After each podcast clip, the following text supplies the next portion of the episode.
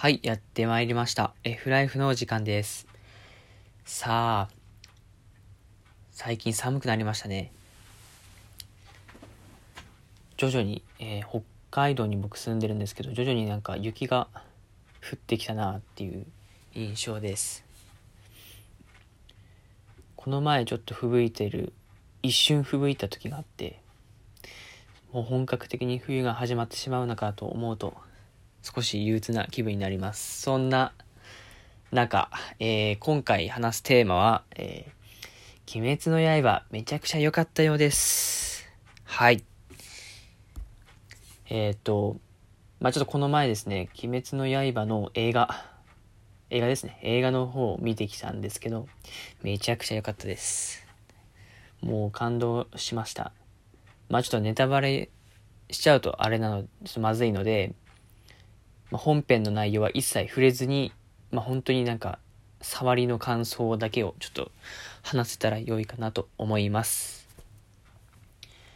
で、そうですね。まあ、実際、え、僕映画見に行ったんですけど、まあ実はアニメも漫画も両方とも見てないですね。で、予備知識もゼロ。本当に、初、初見で鬼滅の刃を見て、見に行って、で、初見なのになぜか最後の、まあ、感動シーンがあるんですけど、感動シーンでボロ泣きっていうような感じだったんですけど、いや、泣くとは思わなくて、でもなんかいろいろすごいやっぱ良かったので泣いちゃいましたね。本当にいい作品だなってすごく思いました。はい。じゃあまあ早速ですね、よや、良かった点について、まあなんか話していこうかなと思います。で、まあ良かった点としては、まあ分かる人には分かると思うんですけど、まあその煉獄さんのかっこよさにもかなり惹かれました。あの、そもそも知らな、柱とか、なんか知らないので、急になんか赤い炎の人が急に出会その主人公が出会ってまあなんか一緒に戦ってるっていうような流れ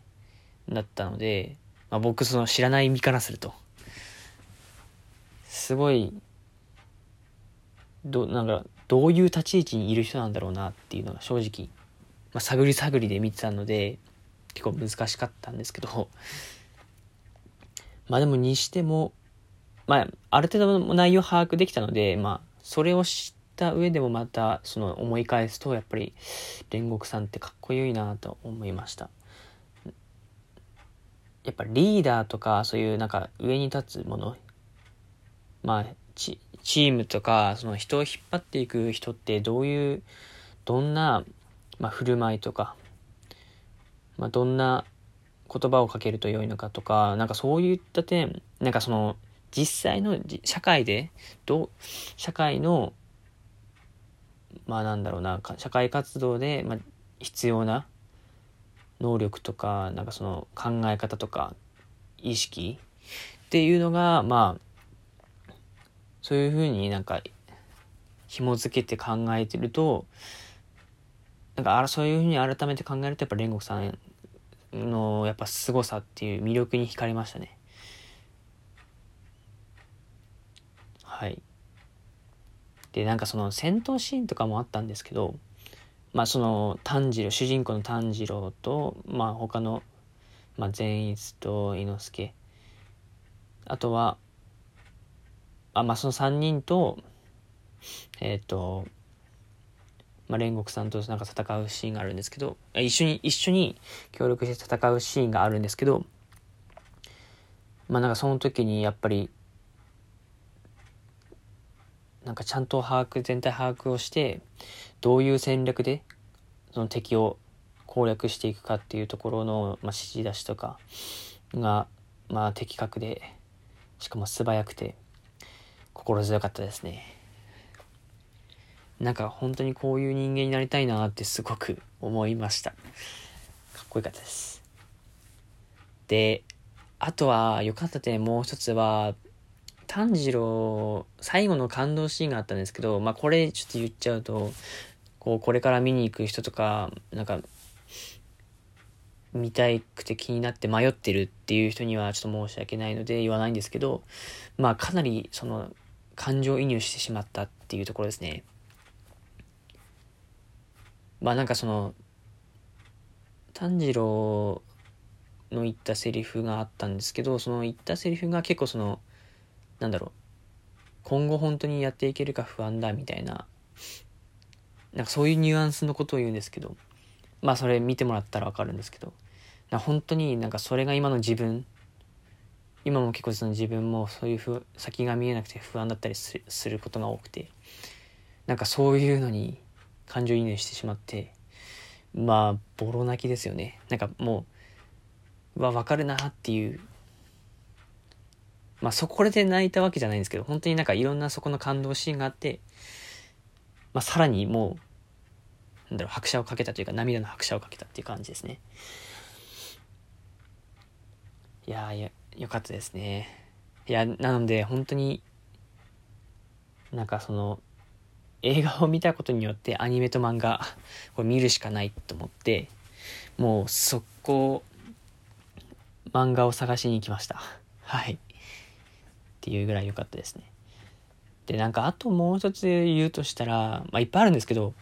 まあなんか3つぐらいしか言わないですけど、まあなんか全体的にかっこいいかな、かっこいいというか、そのアクションシーンがやっぱりかっこいいなと思いました。で特に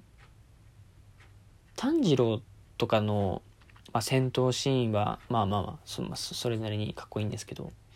あの煉獄さんになるともうなんだろう本当に全然別次元の戦い方をするというか本当にスピード感があって迫力のあるその戦闘シーンがあるのであまあそうですね。そう言っちゃ言ってしまうと多分ああの赤座とえっ、ー、と、まあ、煉獄さんのシーン。戦う戦う戦闘シーンですね。もう圧倒的にレベルが違うのでそこでやっぱ柱に立つ人間の戦闘力との差が圧倒的に分かるように描かれていたのでまあそこが面白かったなと思いましたもう見てる時もワクワクしてて、本当になんで今までアニメと漫画見に行かな見て見ていなかったんだろうって思うぐらいですね。はい。まあそんな自分そのなんか今後の生き方を振り返る機会良い機会になった気がします。なんかこういうすごくいい物語なので、やっぱりなんか今のちちびっ子たち、まあ、映画館に行ったらすごいちびっ子で溢れて帰ってたので、まあなんか、